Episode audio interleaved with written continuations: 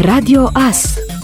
Informațiile zilei România oprește folosirea anumitor doze de vaccin AstraZeneca după ce Italia și Norvegia au decis să suspende din precauție vaccinarea cu aceleași doze, urmând exemplul Danemarcei din cauza unor temeri legate de formarea unor cheaguri de sânge la persoane vaccinate cu acest vaccin. Conform precizărilor transmise de guvern, România nu a primit doze din lotul cu probleme. Agenția Europeană a Medicamentului a demarat o investigație. Astfel, în România, ca măsură de extremă precauție, s-a hotărât carantinarea temporară a dozelor rămase până la finalizarea evaluării Agenției Europene a Medicamentului. Se continuă vaccinarea cu toate celelalte vaccinuri de la compania farmaceutică AstraZeneca din celelalte loturi existente în momentul de față în România și de asemenea se înlocuiesc cele 4257 de doze neutilizate existente în centrele de vaccinare, astfel încât procesul de imunizare să nu fie afectat. Guvernul mai precizează că această decizie a fost luată ca o măsură de precauție extremă, fără să existe în acest moment în România niciun argument științific care să fie impus această hotărâre. Pe de altă parte, premierul Florin Câțu a declarat că în România campania de vaccinare anticovid trebuie să continue cu toate tipurile de vaccin distribuite în țara noastră, cu monitorizarea tuturor efectelor adverse. Premierul a subliniat că trebuie acordată încredere specialiștilor care au recomandat și autorizat utilizarea acestui tip de vaccin, că își vor face treaba în continuare.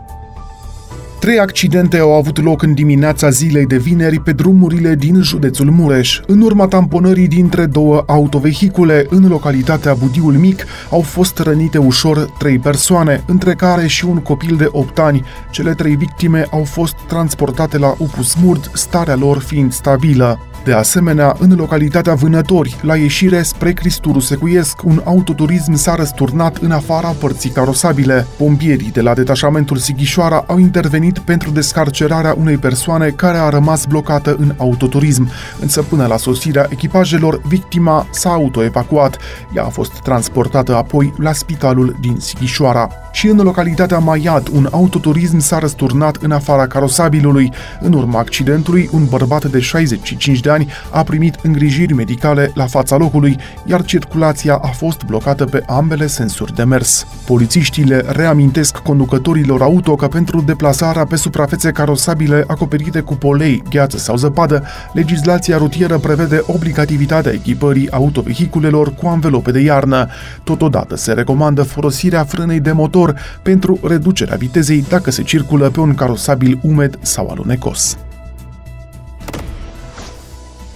Directorul general al SC Transport Local SA Târgu Mureș a acuzat joi jandarmeria și poliția că nu au aplicat nicio sancțiune, după ce în jur de 30 de membri de sindicat au declanșat o grevă spontană, deși legea numărul 55 din 2020 privind unele măsuri pentru prevenirea și combaterea efectelor pandemiei de COVID-19 interzice acest lucru. Acesta a declarat pentru Ager Press că polițiștii și jandarmii nu au luat măsuri, chiar dacă legea interzice interzice declararea, declanșarea sau desfășurarea conflictelor colective de muncă în anumite sectoare, inclusiv în unitățile care asigură transportul în comun, față de cei 34 de membri ai Prolex care au blocat ieșirea pe traseu a autobuzelor. Tătar Pela a precizat că motivul protestului a fost decizia de desfacere a unui contract de muncă al unui coleg.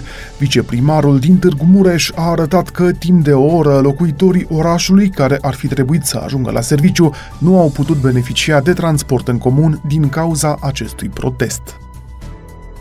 Primarul municipiului Târgu Mureș, Șoș Zoltan, a anunțat într-o conferință de presă că primăria va prelua serviciul de curățenie stradală și că, în urma calculelor, această activitate va aduce o economie de circa 600.000 de lei în fiecare lună la bugetul local. Edilul a precizat că acest nou serviciu va funcționa în cadrul serviciului public Administrația Serelor, Parcurilor și Zonelor Verzi, care va fi reorganizat și va prelua o serie de servicii din structura administrației domeniului spațiului public. Ne propunem să devenim un oraș verde, viu, nepoluat, unde zonele verzi să devină o parte importantă din oraș, din viața noastră, a mai spus Șoș Zoltan. Șeful Serviciului Public Administrația Serelor, Parcurilor și Zonelor Verzi a precizat că are în subordine 85 de angajați și că pentru noile atribuții nu va fi nevoie de angajări suplimentare.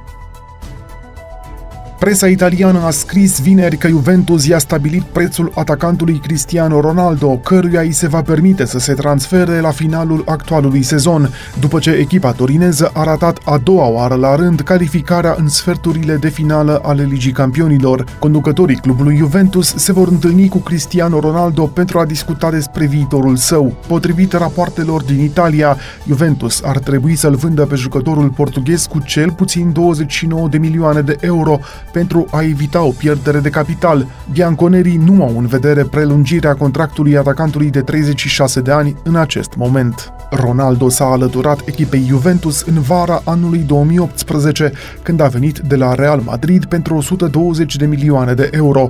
El a marcat 27 de goluri în 32 de apariții în toate competițiile în acest sezon și a înscris de 92 de ori în 121 de jocuri cu Juventus de când a ajuns la Torino. Ascultați Radio Astărnăveni,